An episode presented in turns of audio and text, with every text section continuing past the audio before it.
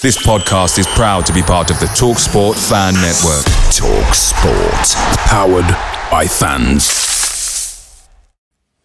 The TalkSport Fan Network is proudly supported by McDelivery, bringing you the food you love. McDelivery brings a top-tier lineup of food right to your door. No matter the result, you'll always be winning with McDelivery. So, the only thing left to say is, you win? Order now on the McDonald's app, and you can also get rewards points delivered too, so that ordering today means some tasty rewards for tomorrow. Only via other participating restaurants. 18 plus reward registration required. Points only on menu items. Delivery fee and time supply. See mcdonalds.com. The Talksport Fan Network is proudly teaming up with Free for Mental Health Awareness Week this year. As football fans, we often pride ourselves on knowing everything, from which substitution can turn the game around to the quickest route home to beat the crowds. However, when it comes to discussing feelings with our friends, we might not always feel as confident. That's why we're here to equip you with the right tools so you can reach out to those who can help. If your mates are struggling, let them know that the Samaritans are free to call on 116 123. That's 116 123. They are there to listen without judgment or pressure 24 7, 365 days of the year. Let's all take a moment to talk more than football.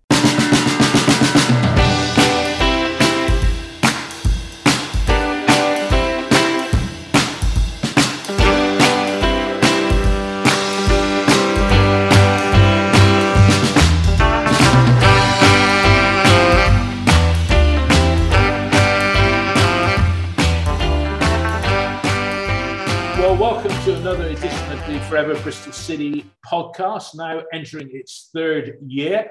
And we're going to do another one of our midsummer musings, although a lot's happened in a couple of three weeks since we did the last one. Joining me today are two uh, voices or contributors on various social media platforms. Uh, Ian, Ian Gay, who's a regular contributor to uh, um, this podcast, and uh, somebody who has a high profile in his own right as Exiled Robin. I know Paul for a long time as well. Paul Binning. Welcome, gentlemen. Morning, Morning Dave. So, uh, are we all, are we all enjoying the summer break? It's not going to be long before it's over, really, is it? You first, Paul. Yeah, I must admit, I do enjoy the summer break. I enjoy the not having to think about getting to games, how you're going to get there, what you're doing. It's nice to have a few uh, few weeks off. So, and it's coincided obviously with um, I coach kids for kids football teams, so it's obviously coincided with them having a break too. So it's quite nice to have just a few uh, few extra hours in the week just to get a few things done, enjoy the enjoy the relative sunshine. But yeah, I, I, do do look forward to a break. Um, although saying that, I do love a love a World Cup of a year as year as well, obviously. Yeah, yeah. What about you, Ian? Have you been uh, up to much since we last spoke on here? Um, well, I've, I've, done I've, I've done but spent part of the time in Madeira, part of the time here. Um, I've, I've managed somehow, don't ask me how, to not have the problems at the airport you had when I know when you went away to Cyprus. Um, a little bit of charity cricket. I've been watching the England test team with wide eyed amazement. Um, first innings against uh, India, I thought we reverted to type uh, for a bit, but oh no. Um, saves the day, and, and then we bowled really well in the second for most of the second innings. So it's set up for a grandstand finish today. So uh, let's hope Root and Bairstow uh, and Stokes can uh, see us over the line. Hopefully, hopefully they will. Yeah, was it 117? I think they need today, isn't it? With 119. 119 close, close enough. Yeah, you're right, Ian. I mean, I, I had a week in Cyprus uh, last week, which was memorable for the six-hour delay at Bristol Airport, flying out, which meant checking into a hotel at three in the morning, and then coming back a two-hour delay, and then sat on the runway at uh, Bristol Airport half past one in the morning for a further hour when uh, five EasyJet planes, all six actually, all landed within 25 minutes, three on time and three late, and they couldn't get any stairgate to us. But uh, mm. there we go. Um, what I want to talk about today, guys, is what we think of our transfer of business so far. Yeah, and then let's look at who's who's left, who's gone. I've got a list of all the out of contract players. Uh, and then we'll talk a bit about what the other clubs have done and how we think we might line up on uh, the opening day of the season, which is only uh, four weeks. Is it four weeks on? No, it's three weeks on Saturday, three. isn't it? Three weeks on Saturday, yeah. Three weeks Saturday, yeah. Yeah, three, 21, 21 days, 24 days to the start of the season. Unbelievable. Okay, you first, Paul. I mean, we did our business early this year with Klose I'm including Klose in there, Klose, Wilson, mm. Sykes, and Naismith, that lifted everybody's spirits. It was a bit like summer of 2014, wasn't it? What were your thoughts on those guys coming in? Yeah, I think it's always good to get your business done as early as possible, isn't it? From everyone's point of view, I think you know the players settle, Pearson gets to see them, you know, all the the myriad backroom staff who do all their fitness checks and you know whatever they get to see them early and get to get their baselines in place. It's got to be a good thing, and obviously the players, you know, get to know the squad and get to know the coaching staff, um, you know, and what's expected of them. So I think yeah, having them in early is, is excellent. Um, I think it was a very very solid piece of business. That you know, four of them to different levels. I think getting Klose was one that the majority of fans would want at the end after the end of last season. He looked the most assured defender we had and the most communicative defender we had. I felt in, in from what I saw. Um, Kane Wilson's probably the poster boy almost of a summer window so far, mm. being the player of the year, and it's it's an interesting one, isn't it? Because normally you just go and sign a League Two player, and a lot of people are a bit bit naysayerish about it. But I think the fact he's got so much hype from yeah the various goal and assist videos and being player of the season obviously has, has led a lot of fans to be very excited by him. Um, Naismith, well, where that came from, yeah, we'll never know. I think that's, that's something.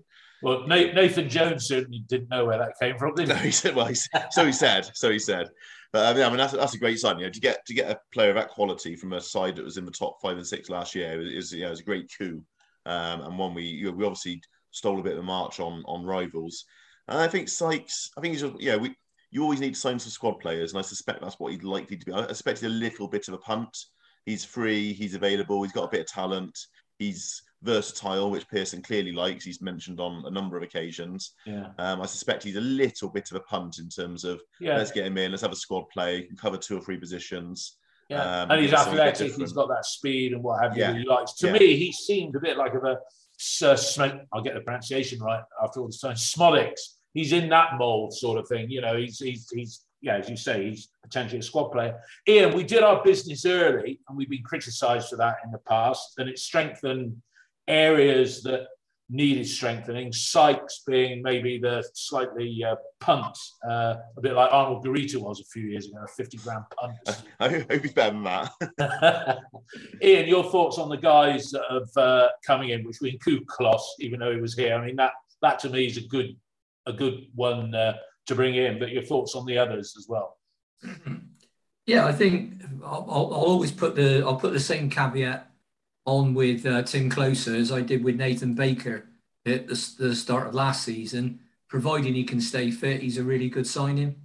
Uh, I think he's a quality player.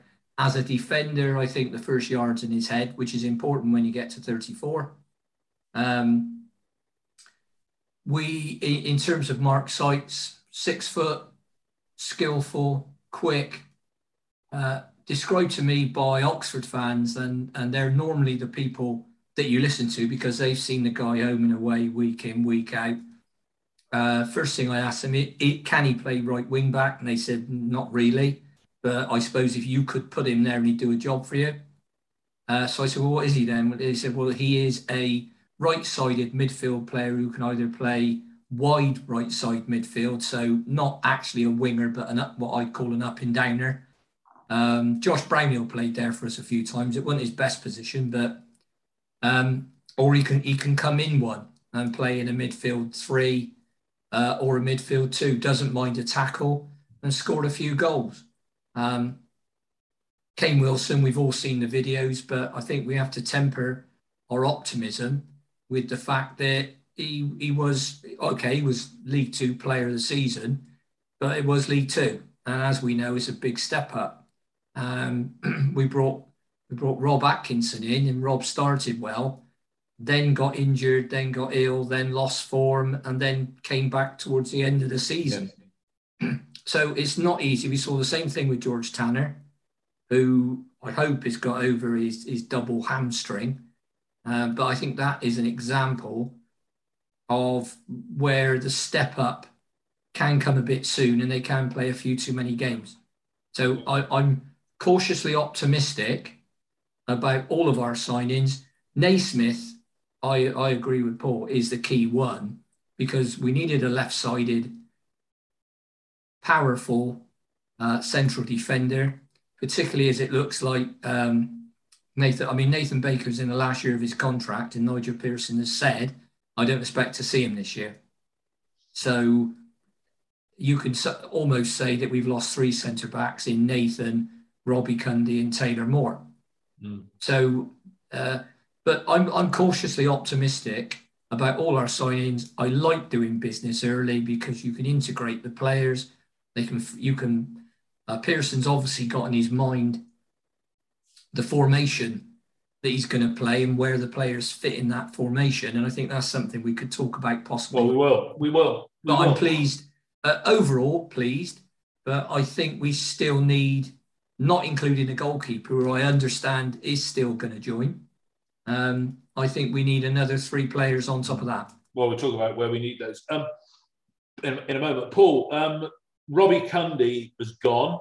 Um, I, I, guess the lure of first team football at Barnsley was um, uh, the, the thing that made the difference. Or do you think Pearson thought he could do better? Do we, do we know if Cundy was offered anything or what do you think? Uh, yeah, I think that he was offered something. I'm not sure it was a huge amount. Um, and I think he was probably told, given the signings, he was going to be fifth or sixth choice. And I think, yeah, some, some might have said that sounds harsh, but if you list the names in front of him, he was going to be fifth or sixth choice. So I think the age, stage of career he's at, the fact he's been here three years now, I think. Yeah. Um, being out on various loans, it.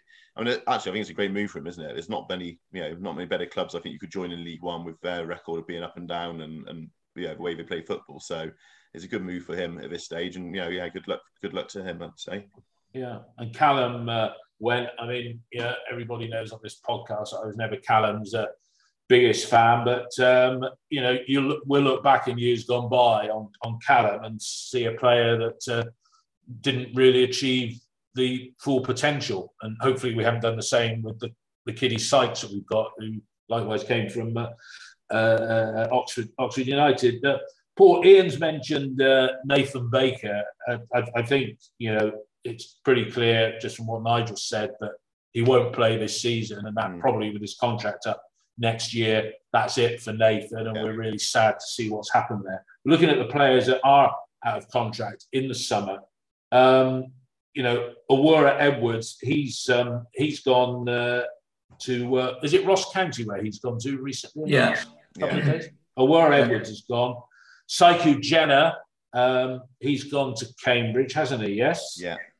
Taylor Moore's joined. That's a permanent. That's permanent. That's, permanent. that's right. Yeah, that's permanent. Um, Taylor Moore, that's a loan to the end of the season, but that means tada to him because Nigel's yeah. never been a fan. He's joining the Bristol City Old Boys at Shrewsbury.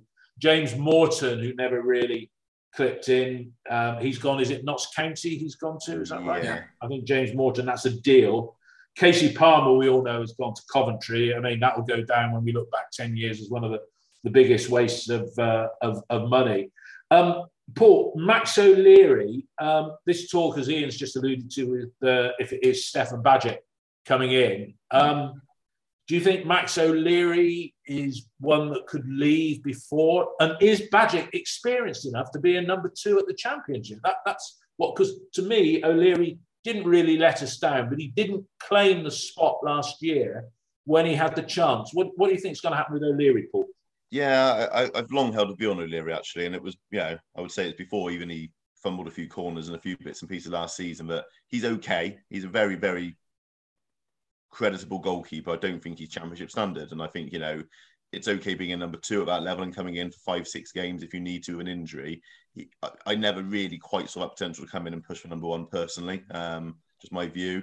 And I think again, it's a good move for him to get, go out and yeah, if he can go and get some football somewhere in the last year, prove his worth League One effectively is his oyster then next season. Yeah, the season after next, if he's out of contract, isn't it? He can go yeah. and have a good year, show how good he is, and hopefully pick up a good deal after that. I think it feels like Pearson has swept out a, an era almost of youngsters that have been hanging around for a few years and being here and not playing and going out on loan. You just mentioned five or six of them there, and it feels like there's a whole, you know, a whole list of them who've been around a similar amount of time, maybe yeah. like, uh, three, four years, who are just not they're not quite good enough, and that's they're not, not broken through, have they? They're not broken. No, no, that's not their fault. It's not the club's fault. They're just not quite they're not quite up to it, and and he's looking at the younger lot, obviously, like well, like Scott and Benarous, but also Pearson and Bell and people like that to now come through and take their space in the squad. So we yeah, yeah we've got to have a little bit of a clear out. They're squad area. they're squad blockers, aren't they? But so, so that's your view on uh, Max. I'll ask Ian's view as well. But also, Tyreeq Bakinson is on this list. He didn't get invited on the trip. He's more than on the naughty naughty step. I think he's been uh, expelled by Nigel. And Ipswich haven't come knocking in the way that we thought they uh, they might do. I mean, there's nothing worse than having a malcontent player just lurking around the place. What do you think will happen with Tyreeq? Yeah, we could give him away almost, really, couldn't we? Paul. Well, sorry, do you mean Paul and me? Paul. Yeah, sticking with Paul. Sorry, sorry. Um, yeah, and I think he will be. I think what whoever, if anyone wants him, they'll be given him for free. I can't imagine we'll look for a fee because, you say, he's fallen so far out of favour with with Pearson and with the club that um, there's clearly, yeah, there's clearly no way back for him there. Um, and again, you know, he's one of these players. He's come in. He's had a few. He had a few games in a few flashes of potential, but never really established himself, and always always looks a little bit off the pace. You know, most of the time um, when he played. So again, yeah, similar similar player, and he's been here a few years and just clearly isn't up to the mark that Pearson time, wants. Time to move on. Yeah. Would you agree with those views, Ian, on those two players in particular? Before I mention two more, I think I think Max uh, need to move. To uh, a lot of our players are in that boat, and I put um, Sam Bell and Tommy Conway in there as well. They, they need 40 games in men's football somewhere. So as a loan, though, you mean Ian? Sorry, as a loan for them, I assume you mean. Yes. Yeah. So I'd uh, because if, if you look at it, James Morton's on trial, as I understand it, at Notts County. So they've clearly said to Notts, and he was going to go to Milton Keynes Dons last year, but then they changed their manager. The manager went to Swansea, uh, and that fell through.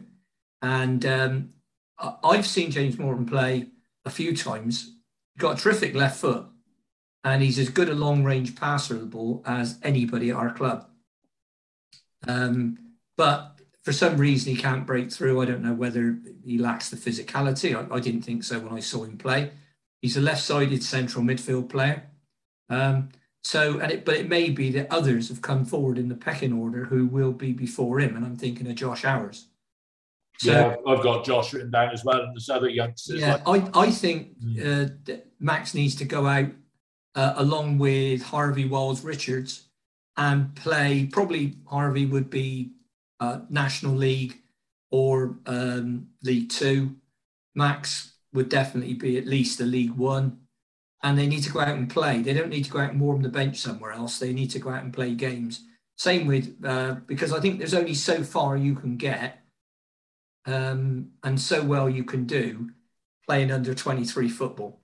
Mm. And, and I think that's a, there's a number of players that that applies to. But I, I think the idea of, of bringing um, Stefan Bajic in isn't to sell Max. Although, like it's like anything else, you can look at players down there and say, well, he's not for sale. But if a fantastic offer comes in, they'll be sold.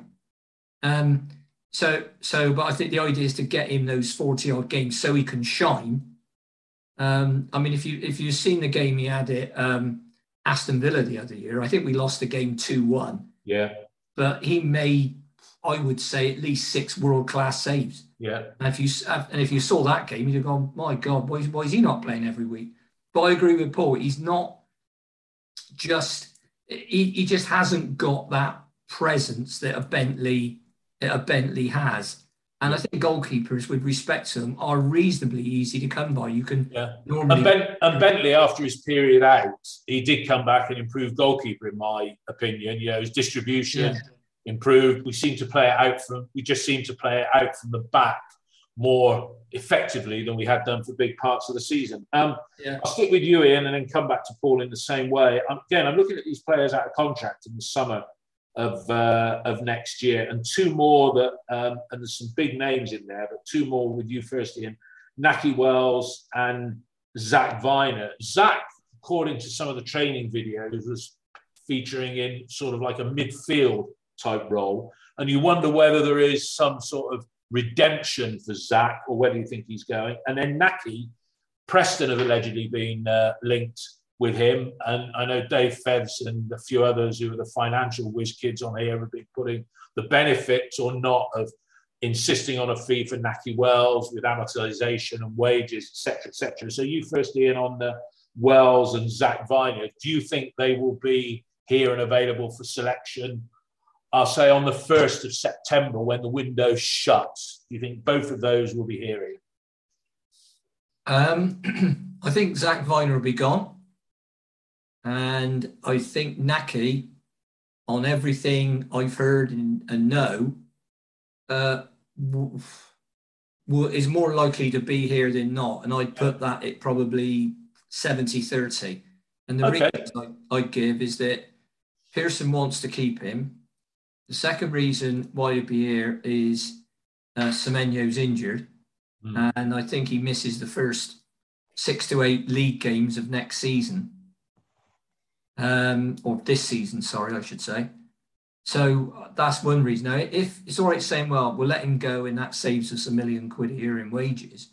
But if you let him go, you and Semenyo's injured, you've definitely got to go out and sign a striker. Yeah, Uh, or you bring one in on, on loan. Either way, it's going to cost you a few bob. of course. And Pearson's op- appears, from a few snippets I've heard, has been a bit more open minded on uh, loans. And we'll come on to uh, certain speculative uh, potential loan players. Yeah, yeah, but that's that's the way I, I see it with those Yeah. two. I mean, the Yeah. cha- chances are it depends who else we sign as well, but the chances are that um, if the deal can be done, and the other thing you got to think of, you're given giving a championship rival a proven striker, um, who I think's largely been wasted here. Yeah, again, another another waste Because- of money on every level, really, when you look at it. Yeah, Um, your thoughts on those two, Paul, Nahki and Zak? I agree. I think Zak will be gone. I think, you know, assuming someone comes in for him. And again, a bit, a bit like Taylor Moore, I think he's a good pickup for someone at the right level, you know, whether it's lower end Scottish Premier or League One, maybe. You know, he, he's a versatile player. He's he's quite athletic. He's he's got a lot about him. He's just again not quite he's not quite consistent enough and error free enough to play at championship level regularly and consistently. So I think he'd be a good good signing for someone. Wells is really interesting, isn't it? Because Pearson seems to really like him. Actually, he seems to really like him, but not quite like him enough as a player to get him in the team and find a spot for him. And um, he's a fantastic. If we can afford to keep him, he's a fantastic option. Um, I'm not so worried about running down his contract. It's not quite the same as Jeju because Jeju, when he left, in theory, had a value 12 months out, 18 months out. I'm not sure Wells has got much of a value at his No. age, really. And, Yeah, we're and, not- and dare I say it, Paul, sorry to interrupt, that not having much value, that also applies to Chris Martin, who's out of contract next summer as well. Yeah, yeah, exactly. Yeah, no one's going to pay a a fee of any real note for them, so No. it's not it's not the same as that situation. I don't think as it, as it was for Jeju. Um, but yeah, if we can have him around for a year as a backup, especially for injury, then then great. You know, as long as he's not disrupting the dressing room, which it doesn't seem he is. It doesn't seem No. like he's particularly unhappy, or certainly not showing he's Well, unhappy. I, I, I'd be quite happy as a footballer at 33 picking up allegedly 25 grand a week, you know, and as, as you say, Pearson seems to like him, even though he doesn't uh, pick him. I'll stick with you, Paul, on this. Let me get to some of the more interesting um, players that are out of contract next summer.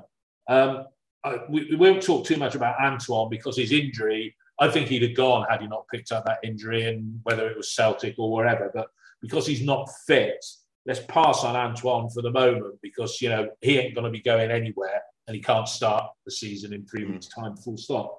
But two other names in here now: um, Han-Noah and Tomas Kalas. Kalas was very low profile, I noticed in the Austrian uh, videos that were coming out, but he's there. And Han-Noah, um, I would have thought that if a move abroad was going to happen, it might have happened by now. Nigel wants to keep him by all accounts. Han-Noah looked pretty interested again on the videos. You know, you can only judge it on how you see them shaping up. Your thoughts on those two? Because, you know, if they don't go now, Hmm. they're going to be worth less in January and they can walk next summer. So your your thoughts on those two to begin with? Yeah, I think with I think with Massengo, it's interesting, isn't it? Because every everything pointed to the fact he was leaving, and he looks still probably like he probably is. But someone's got to want him, and someone's got to certainly pay a fee for him. Because we're not going to let him go for free, and then you know cover him. So whether there's anyone actually willing and able to do that at the level that he's looking at is is a big question, I guess. And maybe that's maybe that's why it hasn't happened to date. Um, traditionally, I know that some of European leagues start later than us. Whether they are this year because of the World Cup, I'm not sure, but you know, they, there can be a little bit of a lag sometimes on overseas transfers in that sense. That they're, you know, the, the holidays were a little bit later, they finish later. Um, so there's maybe still on holiday some of the clubs that might be interested in him. Um, Kalas again, I think it's been said on this pod and other media outlets and other pods. I think if we got a good bid for him, I think we'd strongly consider it from a wage point of view, from a contract point of view, um, from the fact we've just signed Klose and Naismith, and we've got Atkinson in reserve, you know, in reserve or, or and, well. and, and in reserve as well. I, yeah, um, but I mean that's a, that's a big call. Obviously, you know, he, he is, yeah, he'll be a sort of unofficial leader of a club, even though he had a sort of ill-fated spell as captain. He's he's a big name, he's a big signing. Um, and he's led our defence for, for three to four years now. So it would be a big call. But um, equally, I can't imagine we're pushing him out. But I think if someone came in with a little dangling offer that was appropriate, they might. And what, what I mean, it. if you had to put a number on that, I think I mean, if we offered a couple of million for him, I was going to say, two and half, if somebody came in off two and a half million tomorrow, you let I him go because he's got to prove his fitness, hasn't he, at the start? Yeah, absolutely. Yeah, I think we. And therefore, picking up on your point about foreign clubs, the transfer window doesn't. So we're going to have played six league games, one maybe two cup games before the transfer window shuts. Yeah, you know he could play all of those, and then if he's done well and the side's done well, yeah. he's more than likely going to attract an offer. But then if he's yeah. included in the side during that period, you, are then disrupting the defence. It, it, it's very much in the in the balance, isn't it? You know, yeah. Uh, did the Czechs get to the World Cup? They did. Uh, yes, I think they, they did. did. They did. Did they in or not? I'm trying to remember now. I don't. I don't think so. And I know. If he lost to Scotland, did he? No, I can't remember who lost to now. No, I'm just wondering yeah. if that was a factor. That might be a factor for him. Obviously, if he did, if he doesn't start at the start of the season, he would potentially be pushing for a move as well. Um, but it's an interesting one, isn't it? I think. Yeah, I say I think it wouldn't take a huge amount of money for us to go yeah, go on then. Let's let's get you out. Let's get that money in. Let's save some wages. Because the value, the amortization is pretty well done, and the wages yeah. coming off as well yeah. is a big one. I mean, Ian, your your thoughts on the, those two briefly, and then the final two on that out of contract, but um, Han-Noah and Kalas. I think on Kalas, I still think he's the best defender at the club. Um, and when I, I saw people putting oh, oh yeah, this is how we should line up first game of the season, not including Kalas. I just think they want their bumps felt. Um, you know, some people had, had, before he left, some people had Cundy in instead of Kalas. And and I well, sorry, I just don't get that in, in any world. Um, so he's the best defender at the club. Yes, he's one of the more highly paid players because we got him from Chelsea. We paid eight million quid for him. Will we get that back? Not hope in hell. I'd say the bid for me would need to be closer to four, four million, because don't forget, you keep selling your best players, and, and we've got a history of it, and it does come back and bite you. Hence, the last two seasons, what we finished 19th and 17th.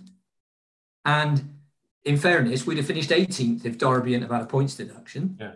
So I just interrupt you there and briefly on that because you said about Kalas on paper the best defender of the club. No, he's the best defender on grass, Dave. Not all on... right, but it is no coincidence that our best spell yes, it is. and you wouldn't play you wouldn't play Cundy ahead of Kalas, but the fact of the matter is the tail end of the season without him there, we only lost one game. Now we've been out now and signed Naismith yeah, we've been out and signed Naismith. So you can move, you know, you've almost covered that right side. Yeah. And okay, Ian, so if Kalas is if Kalas is here on July the 30th, he's in your starting 11 straight up. Yeah. Absolutely. Question. And I don't know when you say you can move it over, who, who if you play a three, and Kalas isn't in there, who are you going to play on the, the right side of the three? Well, um, again, we'll talk about shaping the side in a minute, but is can Klose play on the right side or is he exclusively left? Well, he could, but he's probably better off in the middle organising things, would be my, which is where he played last Yeah, but when you talk about having the mid in the middle organising things, if we have a three, we can have Klose on the right, Naismith on the left, and they can guide Atkinson through in the middle. So you've got two experienced players there with no. Yeah, with I mean, no, that's Thomas that's Kalas. possible, but I, I still don't see what the downer is you've got on Kalas. I haven't, I haven't got a downer on him. I'm just saying, you know, I'm just saying. Well, for me, you, you know, he's been you, he's been lead, he's been heart of a defence that yeah you know, has let in a lot of goals, and you know, I mean, my colleague here, I'm not going to bring him in on the conversation, but he plays football to a reasonably high standard, local football, yeah. and he's got a view about about Tomas Kalas as how he plays, yeah. right? And his view, Tom, shout it out. What's your view of Kalas? Uh, I don't think he's never in the right position. He don't think he's in the right position. He's always looking over his head like this. Yeah, I'm not saying he's not a, and his, his tackles, he's a better version of those lunging last ditch tackles than what Nathan Baker was. Kalas does it and doesn't get injured. That was Nathan Baker's big problem. He'd go charging in and get like he got sent off against QPR that time about yeah. three years ago. Anyway, look, I, we we agree to differ. I haven't got a downer on him. I'm just saying that if he went, it would make financially sense, and I don't think it's a, the loss. That Dave, from a from a financial perspective, if he goes, it's the same as Nahki Wells. Yeah, great, get rid of him. Then what? If you're telling me, well, we're getting rid of Nahki Wells because we got uh, Tommy Conway and, and Sam Bell, I'm going to laugh at you. And now, now, no, and that's nothing against either player. They, but they need games, first team games, not under 23. Okay. So I, I, was just going to say just now, actually, I, I, based on how we started the summer with our signings, and based on there's a reasonable likelihood that Nahki Wells, for instance, would leave. I'd be amazed if Pearson hasn't got that person ready who he wants to come in.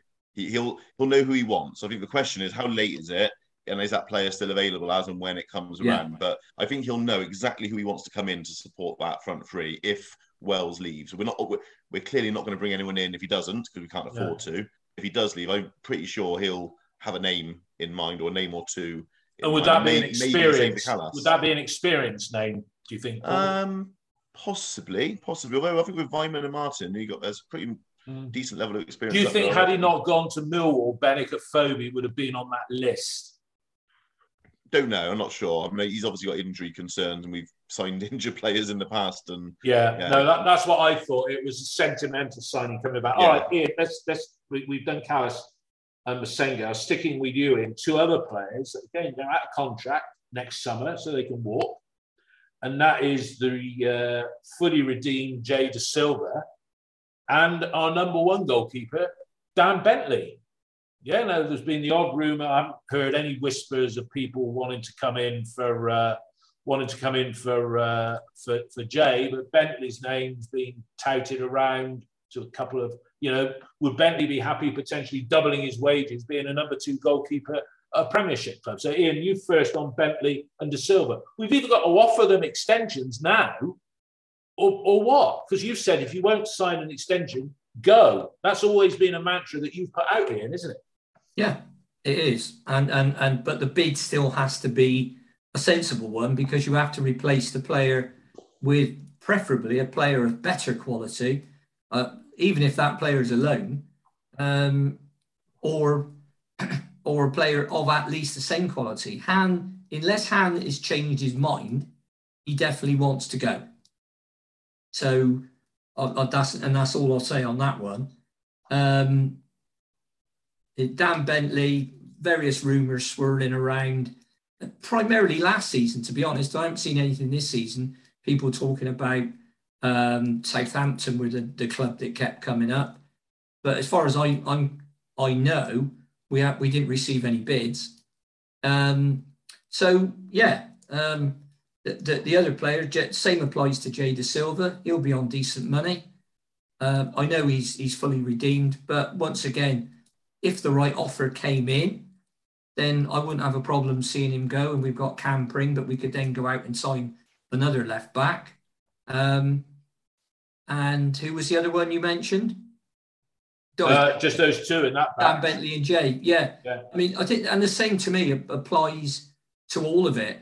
You know, I think 18 months out, you decide if you want a bloke to stay, offer him a contract. If he's umming and ahhing, say, well, look, it's just club policy now that we put you on the list.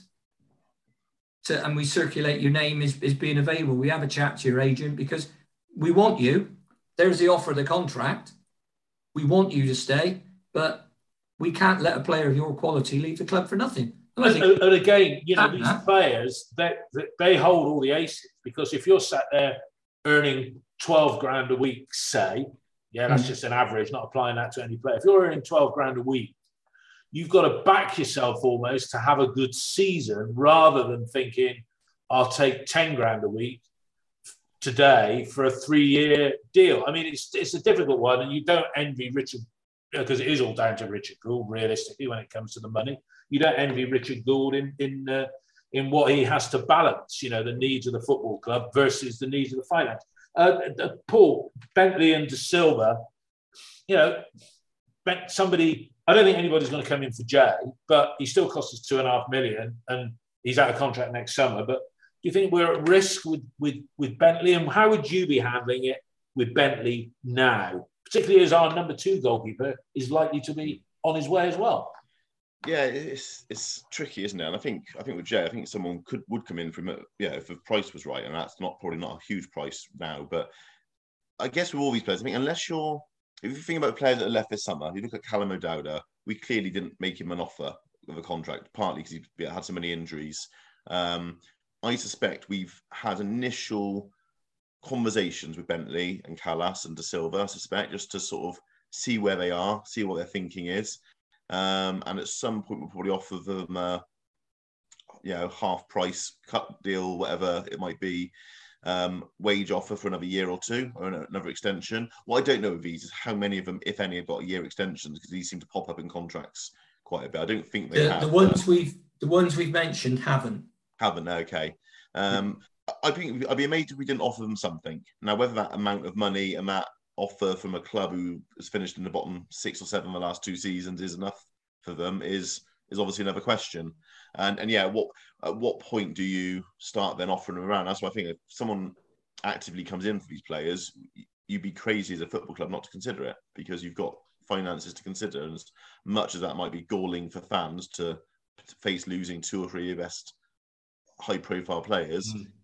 if you can go and get, I'm not saying we're going to do this, but if you can go and get 10 million for Bentley, Kalas, and Jay Dasilva this summer, when they're all out of contract next summer and maybe unlikely to sign a new contract, you've got to look at that. You know, of course, you have. Got to, yeah, you've got to be. You've got to consider that. Um, yeah. and that make it a very tough summer for Pearson then to, to look at replacing them. But as I said, I, my suspicion is similar to Kalas. We're probably not actively out there pushing names out to people, but we wouldn't be putting a big barrier and wall up either. I suspect.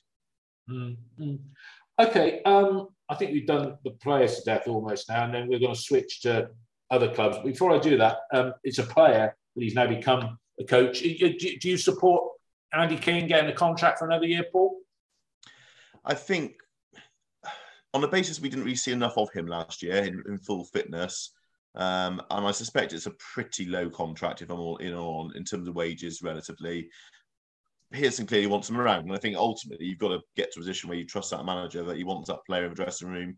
He wants him coaching players. He wants him as an option in midfield. I can't see he's going to be first choice if Joe Williams is fit. Um, but we know Joe Williams hasn't been fit much for two years. So yeah. And if Massengo suddenly leaves as well, we're suddenly a little bit short in that area actually in the central midfield. Yeah. So um, what do you um, think about that, Ian? Uh, Andy King getting a, a year. There's a player's contract, isn't it? As a player, no definitely not. Um, very injury prone, um, wrong age. Um, when he did play, I don't think he was great. Got himself sent off in one game and lost us the game, in my opinion. Yeah. Um, do we need another coach? Well, that brings me on to the next question I'll ask you, Ian, and I'll come back to Paul. let's just hope, let's just have Andy King is this season's uh, Danny Simpson, but uh, totally left the field came the appointment of uh, Jason Euell as a coach, who I remember, I've been trying to find it on the internet. I remember it's about 2003, was in an orange ad, orange mobile communications ad for text messaging. And Jason Euell is running through the street. It's, it's very interesting. And when you look back at some of the orange ads that are available on YouTube, and you're talking about text messaging and photo messaging, anyway, he I remember Jason Euell as that rather than as the Charlton Athletic uh, striker. But that was that was almost as left of field as Naismith signing in, wasn't it? Jason Euell and a striker coach. You've not had one of those before. Well, we've now our current first team squad is 22 players, hmm. um, including two goalkeepers. And I think we've got, if you include Pearson as a coach, uh, we've got six coaches. because when uh, was it Alex Ball went back down to the under 23s when Jason Euell came in. So you've now got um, so so Downing and Simpson left. Um, Curtis Fleming came in. So you've got Nigel, Curtis Fleming, Pat Mountain. Jason Euell, Pat Mountain, um, Andy King, Cisse, Cisse coach. uh, Cesar. Yeah, I don't quite. Has he gone? Cisse's not been.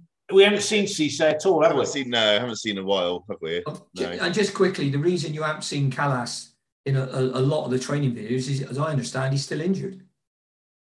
And and Pearson said he had a, a minor procedure at the end of last season. He missed the last, I don't know what he missed the last eight, ten games. He, he missed all that. But if it was a procedure that was linked to the injury that he's sort of been carrying, and I, I, I said this to somebody while I was away on holiday, it's bad planning that if he's had that procedure and he's not ready for a pre-season, he could have taken him out the side four weeks earlier and made sure 100% that he was ready for pre-season.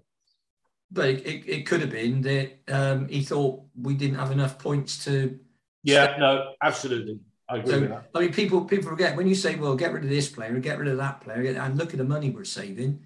Yeah, that's fabulous. You get relegated, it's going to cost you at least a, a, a conservative estimate somewhere between eight and ten million pounds a season.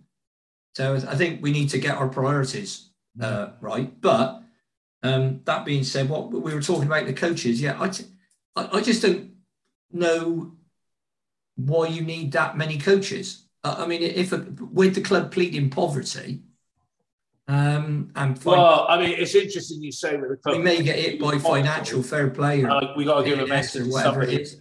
Yeah, you talk about with the Um, club pleading poverty. We got to give a mention uh, here to somebody who sadly passed away within the last uh, day or so, which is uh, Clive Middlemass. We all remember Clive Middlemass as assistant to Terry Cooper. Yeah. Um, I mean, those two guys. I think I read one of the stories that when Joe Jordan moved down, club couldn't afford to pay for Joe Jordan to move down here, so Clive Middlemass and Terry Cooper said they'd help him move house. I mean, you know, Clive Middlemass, I met him a few times because it was in, well, a lot of times it was in the days when I used to cover uh, City for, for GWR, and you couldn't wish for a nicer bloke, you know. I mean, he was, I mean, he was like that guy was who was Danny Wilson's assistant who was around trying to think, was that Frank Barlow, you know, Well, they were the two, they were a different generation again, but, you know, they, Terry, obviously we know about Terry, but Clive was there as well. Your recollections of Clive, uh, Ian, I mean, and those days when you didn't have half a dozen coaches, did you? Well, this is this is my point, Dave. I'm not saying I'll, you know hankering back to the good old days because some of the things about those days weren't very good, and you and I are both old enough to remember them. But you know, I, I just one minute the club saying, well, you know, if we get a points deduction, we get one, and it's profit and sustainability this, and we need to be, you know, we don't know what the rules are yet, and all this, and then we're appointing coaches mm. like they're going out of fashion. And, and I just look, I don't. The honest answer is, what do I know? How, how many coaches do you need at professional football clubs? I'm Yeah. not including anybody that, that looks after the, the under 23s or looks after the kids or anything like that. Uh, you've got all kinds of different safeguarding rules that you've got to have in place when you're, as Paul will know, when you're coaching young young children and all the rest of it. So yeah, fine, I'm not knocking that. I'm not knocking the analysts or the admin people or anything like that. But I'm just saying, do you need? Well, it's unnecessary. It, it, prima facie, it looks an unnecessary expense. I mean, Yeah. Paul, do you any any recollections of uh, Clive and your your views on uh, Jason Euell coming? When you know, is, would Yeah. do, uh, do we need a director of football, or do we need a a Steve Walsh type of guy looking at the playing side more than we needed another coach on the touchline on a match day? So, your thoughts on those two? Yeah, it's recollections on Clive, and not not not someone I know a huge amount about, but was obviously there when I first started watching under Terry Cooper. My first sort of era of watching football, and yeah, some yeah, it, some of the stories very much are from a bygone era. But yeah, you admire the tenacity and the commitment of, of people like them who yeah went and did whatever they could, um, you know, for the club at that time, and and did, you know did a huge amount of good in rebuilding us after a you know obviously what was a very torrid few years. Um, I think on the coaching, I one interview Pearson did. I think I've always had the suspicion he's not a coach. He's admitted he's not a coach. He spoke to I think it was Twentyman. He said, "I'm a manager. I'm not a coach. I don't do coaching. So from a coach point of view, you rule him out almost straight away. He's there to oversee, to manage, to do everything else. Um, I think Alex Ball's probably going to be more likely involved in the academy. I'll be honest. I think from a outlay point of view, I mean, this guy's probably going to be on a month of Kalas's wages at most, maybe, arguably from a salary point of view. Yeah. Um, if you can get an extra edge by doing that, hundred thousand pound, whatever the investment might be in him, is that not worth it? You know, you, I know it's a totally different level. I take the point about funds and everything, but you know, Liverpool have got a throwing coach. Yeah, they're, they're doing that to try and get that extra one percent of an edge Okay. somewhere in a game. And That's- if we're trying to do that by having a specialist come in. Good point. Good point. Yeah, I get. Sorry, Ian. Let me just come back on that. In the same way, that's the same rationale for giving Andy King a contract. Yeah, if you want to give that little bit of an edge to the strikers, right?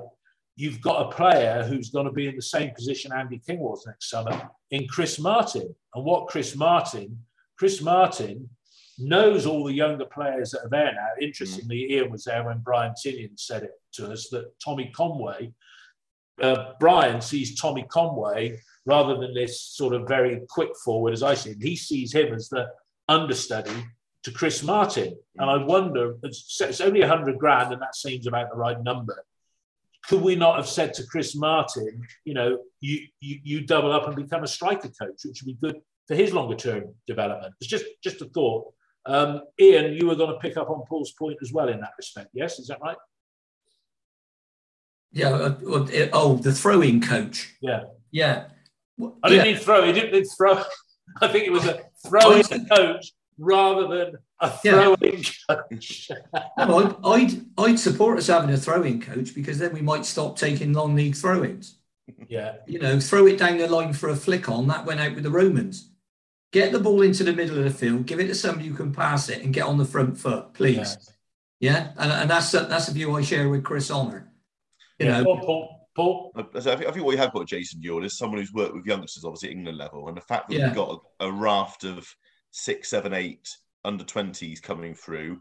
Hopefully, that will help. You know his experience in that and the way he's coached and developed. But isn't that what we those said? Isn't that exactly what we said with Simpson in Downing that they they came out of the England setup? So we were going to have all the you know, first dibs and all these brilliant young Premiership Yeah, We did one. Yeah. I know that was that was the rationale for those guys coming in. Yeah. I didn't realise it was two years ago yesterday that uh, Lee Johnson got uh, Yeah. leave home. My how how time flies. Okay, um, just conscious of time, guys. A couple of things you said about wasting money. I haven't had mine yet, but why have we gone to the expense that people have been putting images up on Twitter of these and OTID of these little presentation packages with your season card and a keyring in there? If you're a dodgy postman, you see something with a box, you know, you're going to get the first game free if you nick it out of the post. That's the first thing. The other thing as well, Nigel Pearson said uh, he could see Andy King being a future manager. I'll tell you who my tip is for the inevitable, I'm not saying it's going to happen in the next 12 months, the inevitable change of manager that will come at Bristol City in time, if he does make a good fist of it, and bloody Lee Johnson got him out the door PDQ because he was a threat. And that was Wade Elliott. I was really pleased to see Wade Elliott get the um, manager's job at, uh, at, at, at, Cheltenham. Um, you, you, any views on Wade Elliott at all, uh, Paul? Because Lee Johnson got him out the door, door pretty damn quick. He got an excellent playing record, yeah, Wade, and he's waited in the wings. He's got his chance. Do you see him maybe as a future City manager in X years' time? Yeah, I guess know you got when you got a link of being a former player and a former captain, and yeah, especially when you're managing just up the road, if you do well, then there's a you know there's there's going to be a link there, I guess, isn't there? Quite naturally, um, he's got the attributes, I think, certainly from what we can tell from the limited you know exposure we've had to him over a year and a half, two years, um, and yeah, absolute best of luck to him. You know, I think that's um, you know it's a great move for him. It's a great opportunity. It's a tough gig, bear mind, having you know following a, a very established, successful manager in Yeah, just yeah. promoted. It's not uh, it's not going to be easy, I don't think, to keep them up. But um, no, good luck to him. If he does a good job there, would you agree with that view as well, uh, Ian? Yeah, I think it's uh, he's he's certainly cutting his teeth at what I would say is the right level.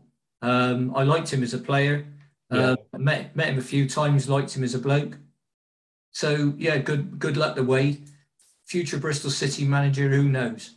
Yeah, it depends what he does. It does depend. Well, we haven't. We let's be honest, Dave. We haven't got a great track record in appointing managers, have we? No, no. You know, well, we don't even need to talk about that now because I don't know about Yeah. you, but I've got that little feel of optimism that's come for the last 55 bloody years. That by quarter past three on Saturday, July the 30th, Very, very commendable. it soon evaporates, doesn't it?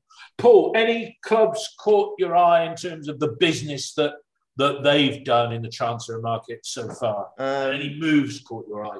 Yeah, I guess just very brief overview. I think West Brom for me have signed some very solid championship performers and some good quality. Um, and they needed to because they had a, a very pandered, like underperforming Premier League squad before, so they needed to go and do that.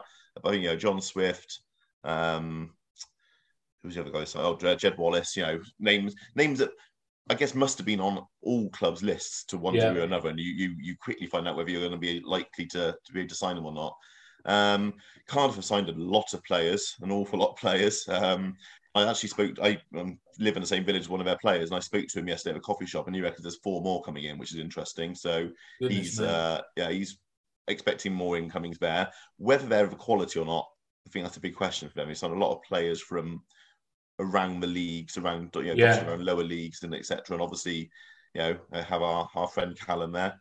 And Luton obviously lost two or three players, which was always going to happen with a club their size, wasn't it? With you know having had a good season, they looked to be recruiting pretty shrewdly, I would say, in terms of who they're replacing them with, and whether they can get back to the level they got to last year is a, is a big big ask, I think. But they they they followed up with the likes of Woodrow and Freeman, and they're looking at this Barnsley striker um, to to you know, spend some decent money on him. Yeah, that, they've done what looks like a lot of very good business. Yeah, yeah. Borough, Borough have done. I can't think of names, but I'm just looking through. Borough, Hull have got a little bit of money now, haven't they? Under new ownership. Um, And Millwall signed their a though. Yeah, Millwall signed Afobe as well. There was a few said should he come back here, but pass on that now. Ian, any clubs caught your eye with what they've done, or maybe what they haven't done so far? Burnley have signed Scott Twine, and I guess that was the power of parachute uh, enabling uh, Hmm. uh, them to get to get him. Yeah, but because he was a sort of player that we would have maybe been on our list, but not affording, not being able to afford when a club like that comes in for it. Yeah. Well, Burnley of just the 10 million pound striker, the giant guy, they signed at the end of last season. They just sent him out on loan to Turkey.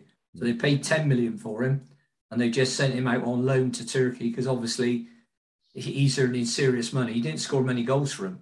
He had a relegation clause in his contract though. He had what, sorry? He had a relegation clause. He was he was very Right. apparently he was very clear he was not going to play in the championship when he signed. Well, there, there you are. Look, that's that's very good. Millwall. Um, uh, the one I, I, I liked there particularly was the lad Cantwell from Leeds, who puts me in mind of Steven Caulker, who who we brought in on loan. Mm. So, um, and people say, well, you know, they're youngsters and all this, but I mean, Caulker was one of the biggest men I, I've ever stood next to. He was huge. Now, okay, his career went a bit pear shaped, didn't it? But when he was here, Mm. he was a fabulous player Yeah. uh, as a centre back, young man. So that, that's something. Uh, as I say, with, with exploring the loan market, which Pearson said we've had conversations with Premier League clubs about doing that, and then the Villa lad is being. Yeah, no, I, you, you, I've tried to pronounce his name. It's spelled I R O E B G G B N A U M. How do you, how would you pronounce it? Erognon. Pardon? Erognon. All right. Have you? Can you say that? Paul. That's about yeah, that's about right, isn't it? R- His out. first name's Tim, isn't it? That's what that's what I always call him. Yeah. It's a lot easier if they're doing the shirts because I don't know whether they charge by the letter or just for printing the name. yeah, they do. But what was it? Pele was Edson Nascimento, blah, blah, blah, and he was called Pele for short, wasn't he? Yeah. So if we do sign the, the, the Villa uh, lad, I think Tim's probably probably the better name.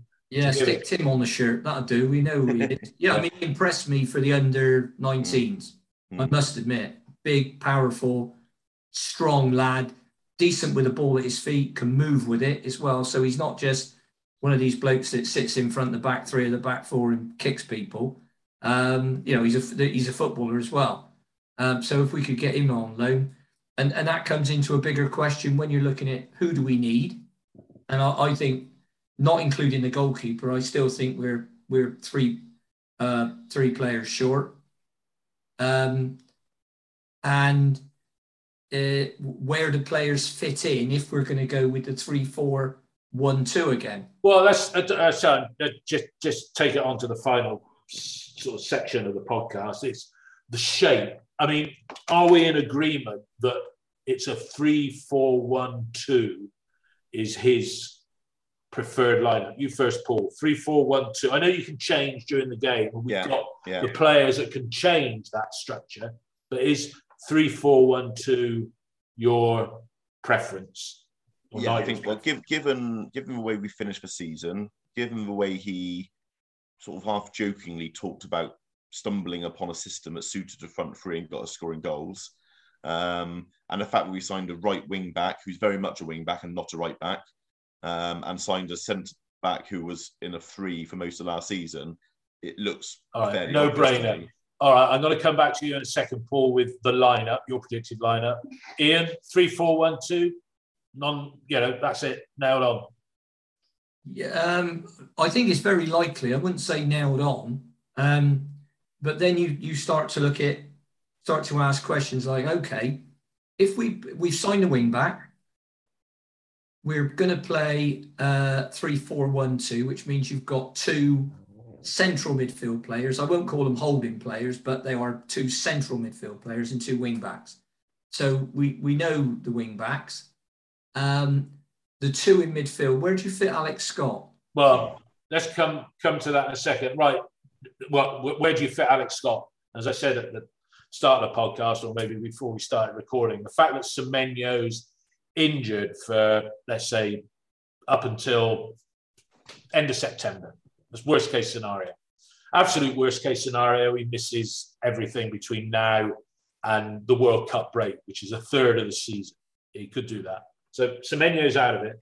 Paul, your starting lineup on July the 30th, away at Hull, might be different if it was home to Sunderland. And that's going to be a cracking opening home fixture for us, I have to say. But Paul, your opening uh, 11 at Hull. Yeah, I think missing Semenyo is obviously really key, isn't it? 'Cause he was the most important player, I thought, for how, how we played in Yeah. the last third of the season. Uh, so you're going to go, obviously, Bentley in goal. I think I'll be going probably Kalas, Klose to Nate Naismith, which leaves Atkinson a little bit unlucky. Um, Wilson and Jay Dasilva. I think you probably start Matty James and Joe Williams if they're both fit. And I then was wonder whether, so I have wondered whether we might look to use Alex Scott to help rotate Chris Martin a little bit this season, which with Semenyo out might do that. You, you push Weimann further forward and place Scott in that 10 role or slightly more advanced midfield role.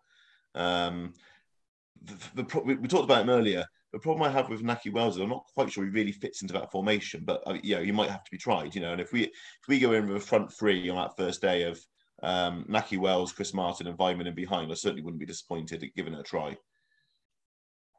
So, so then I'll repeat that back there then. So you've gone, I've probably obviously, probably- Bentley, Kalas Naismith, Wilson on the right, Jay Dasilva on the left, Matty and Joe in the middle, Scott in behind with Weimann and Martin. Are you that. saying Nahki Wells in a in a three? No, I think I personally would try Scott there and try, Yeah. try him in that, natural position, but I wouldn't be dreadfully upset if it was Wells and Martin with Vyman in behind. Remember, Scott's played a lot of games right through June as well now, so Yeah. he might want to ease him into the season for that very first game as well.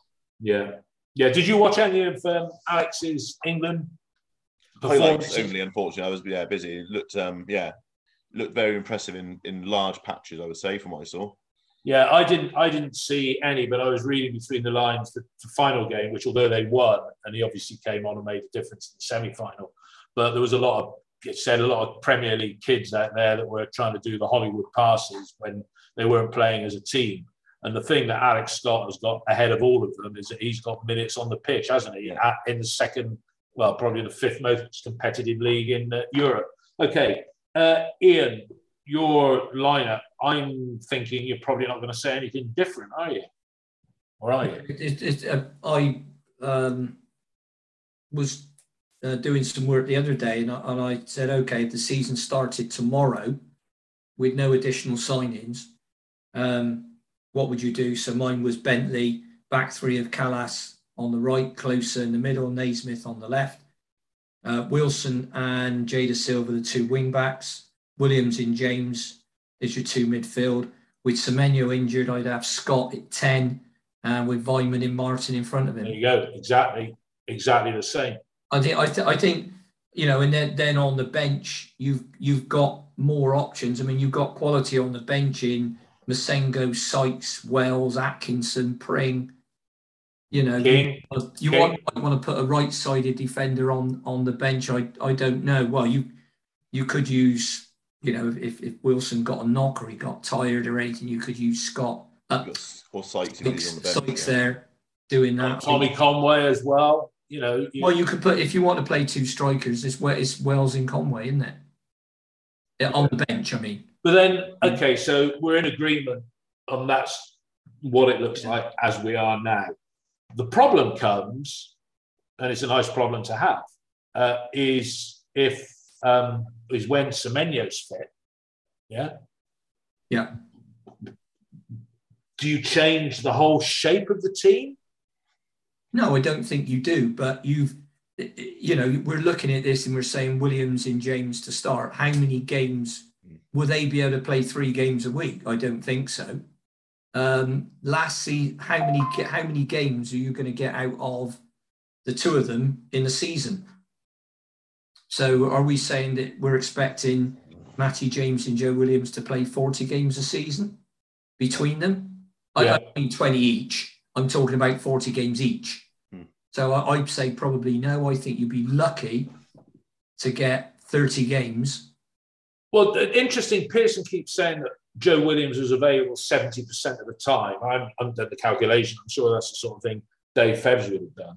But I mean, if you get 30 games out of each of those, and you've got to bear in mind, Han-Noah might be here for another year, and I'm sure Pearson will use him even if he doesn't sign.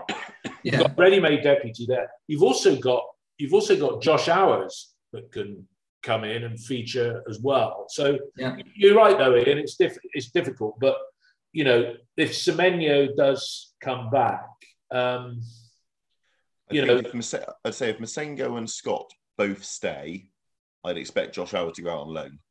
yeah, I think if, if one of them goes, they might look at numbers and try and hang, keep them around. But I think if they both yeah. if they both stay, we've suddenly got four plus King in there. and you talk about future transfers between now and the window shutting. Anybody who's going to come in has got to be, and you, you talked there, Ian, about the bench. Anybody who's going to come in has got to be better than anything that is there. There's no point in going out and signing. I see no point in signing another Sykes type of player because he's a punt. Would you agree with that, Paul? Yeah, I think so. Yeah, I guess the only alternative is if you're talk, going back to talking about those players who've got one year left and you've got a longer term view on it. They might not be quite better than Bentley or Dasilva or Kalas, but they might be more affordable for the next three years rather than. That's the only. if they go, that. I mean, Yeah. because if if Kalas goes, as we say, if he if he went, if well, if Bentley went, we'd have a bigger problem. If somebody a Premier League club comes and offer because Max O'Leary probably going to go, and then we get the youngster, and then somebody comes in with an offer for Bentley, and he says, "Well, I'm not going to sign the contract you've given me in a year, even if we've been offered him something." He goes, you then got to go out and get a top quality goalkeeper at Championship standard, haven't you? It's, Mm. it's Yeah, and there, there, there, there'll be plenty available as a third or fourth choice at a Premier League club. yeah. You remember the lad that we're we're talking about signing from uh, France is he shares the goalkeeping position for France. I think he's under 23s uh, with Meslier at Leeds. So I, I don't I don't think he, he'll be a poor goalkeeper. And apparently his, No. His distribution is excellent as well. So you know I think and I like the idea of O'Leary, Wiles, Richards going out on loan. I, I think and, and, and playing uh, proper men's senior football with, with all that that entails, the, the, the, the rigors of that, um, particularly in the lower leagues, I, think is really, I think it's really important for them to go out and show what they can do. And, and another thing that that does Yeah. is it puts them in the shop window. Yeah. So if somebody did want to buy a keeper, we with Max O'Leary, he's got a year left on his contract, but we we do hold a one year option. True. So he does have some value next summer Yeah, anyway. Then yeah. There's Um, half a dozen of the young players that have got that option. Semenyo's another one. yeah, Paul, what value would you put on Alex Scott now? And is it beyond the realms of possibility that a Premier club could come along and say, "We give you 15 million for him now, and we loan him back to you for the whole of next season"? Is that a scenario, and is that the right number, or do you think it should be higher? Or No, is I think, I think higher than that. I think I'd be very, given the length of his contract, given his age and his potential, I'd be amazed if we considered anything under 20 to 25 personally. Okay. Um, I, I suspect my gut feel is, my gut feel is, the likelihood is that he will have a good half a season with us. Someone will come in in January with, with 25, 30 million and maybe loan him back for the second half of the season um, and take a punt on him there. But, but yeah, I, give, give, you said, given the number of games he's played, given the way he performed alongside some very high potential, you know, other youngsters in that squad, he's he's going to be on the radar of most clubs at that level, isn't he? And also bear, bearing in mind that he played the vast majority of the time out of position. Yeah, Uh, I'd love to see him Absolutely, but it'll I'd people will in look at too. number of minutes on the Yeah. pitch, and It- it doesn't matter. He's got minutes on the pitch Yeah. Yeah. ahead of any of his peers in that under Well, 19. I, I agree 100% with what Paul said. Um, it, it, I, I wouldn't, somebody came in at 15 million, I'd say, well, yeah, um, but you need to add to that, obviously. Mm. And when I say 20, 25 million, I'm talking a minimum of 20 million with add ons, yeah. Yeah, as a base. Yeah, yeah. If you did, serious add ons, if not. somebody, if You know. somebody did come in though at 15, I'm just trying to think of the financial side of it. You Yeah. could protect yourself by saying, right, it's 15 million up front now, and then 5 million after 20 appearances, 5 million after 50, and another cap. five. You could do a deal like that. it's and got, that it's would- got to be a it's got to be achievable stuff. None of this pie in the sky. All right. We've done but that. Well, we, we know, want if we- our finances it, that, that some move for him could solve our financial crisis at a stroke. and a move for players that Ashton sold could also do the same. Mm. So Josh Brownhill, all over the papers. Seven clubs are interested in taking him from Burnley. Uh, Lloyd Kelly, Adam Webster, Mm. substantial sell-on. So they could move, and we might not have to shift anybody. Yeah, which is good. Okay, guys, look, it's been interesting. You've been, you, uh, we've not been controversial here. We've not, you know, we haven't had to talk about. We're not talking about the game. You know, We've it's got been, matches and you- tactics. what you'll have we to sound like a bunch of happy clappers on here, don't we? Well, what what you'll have to do? Well, as I said, I'm I'm cautiously optimistic we'll stay in the division. If you're saying to me, you know, do you think we can make the playoffs at the moment? I'd say, well, look, let's see how how all the new players do at the start of the season because the chances are we'll have two or three more new players by the start of the season. And let's look at the first 10 games and then we can make an assessment. I mean, a lot depend on the usual stuff. We've been plagued with injuries really for the last two seasons. I mean, we went into every international break last season with between four and eight players injured. Yeah. Um, so, so that's interesting. I still think we need a centre back, uh, a defensive midfield player, and a centre forward. So, so somebody that can play when Martin doesn't. So, you know, if sign those, and you know yourself, two or three players can turn um, a mid-table side into a top six side. Yeah. No, I, I, I don't disagree with that. And Paul, are you are you quite are you conf, how, how, where is your confidence level at the moment? Because everything coming out of the club, Nigel Pearson, I thought looked energized as well with some of his chats. I don't think he was a well man when he came to the club, Mm. and you know he seems as though he got his mojo back the tail end of the season. He seems as though he's got it back even more now. Hearing him talk, seeing him in that picture with the Lader House, he's obviously got a sense of humour uh, as well. Are you confident? Yeah, I think if you could say to me right now on September the 1st, Semenyo and Scott will both be at the club, then I'd be reasonably confident, certainly edging towards the top half. I think, know, the fact that they can have got another year of development under their belt, the fact we brought in a couple of players, um, but that they, they, I think Semenyo especially is really key. Um, and I also wouldn't underestimate that illness of Pearson factor. I think you know, yeah, we would know what it's like running businesses. All three of us. If you're if you're eighty percent, especially if you're in a high intensity, Yep. high energized role, and you're not quite feeling it, and you're not quite feeling it for weeks and weeks and weeks on end, that must be really tough to get that Yeah. energy in the dressing room and get that motivation going. Sometimes, so I think we shouldn't underestimate the impact that had on him. Certainly in the early part of last season. Yeah, most definitely. All right, guys. Well, it's been uh, a pleasure. We'll chat for a second, I'm sure, after I press the end of recording button. But uh, thanks again on this uh, some amusing edition of Forever Bristol City podcast. Thanks to Ian Gay and to uh, Paul Binning. What if I've been unlucky? Really, I ain't got a thing. There's a time I always feel happy, as happy as a king.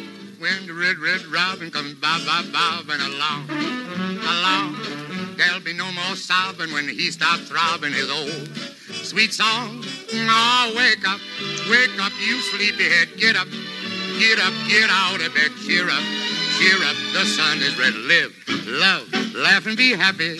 What if I've been blue? Now I'm walking through fields of flowers. Rain may glisten, but still I listen for hours and hours.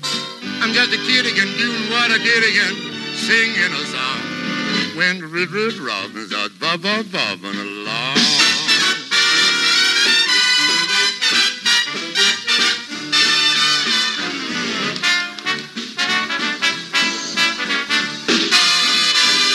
When the red, red robin comes bob, bob, bobbing along, along.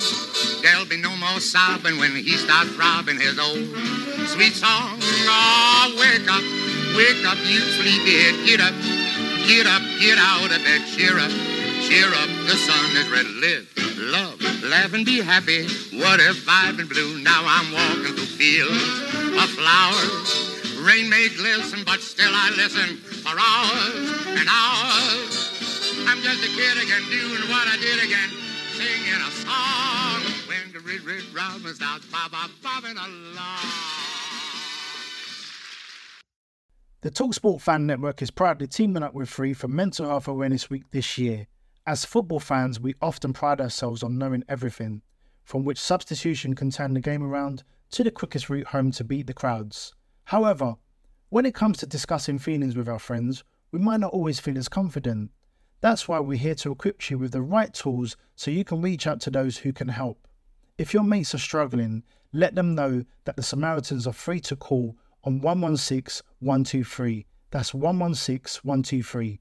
They are there to listen without judgment or pressure 24 7, 365 days of the year. Let's all take a moment to talk more than football.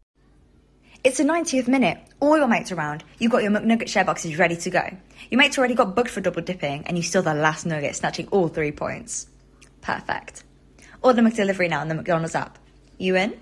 At participating restaurants, 18 plus serving times, delivery fee, and time supply. See McDonald's.com. This podcast is proud to be part of the TalkSport Fan Network. Talk Sport. Powered by fans.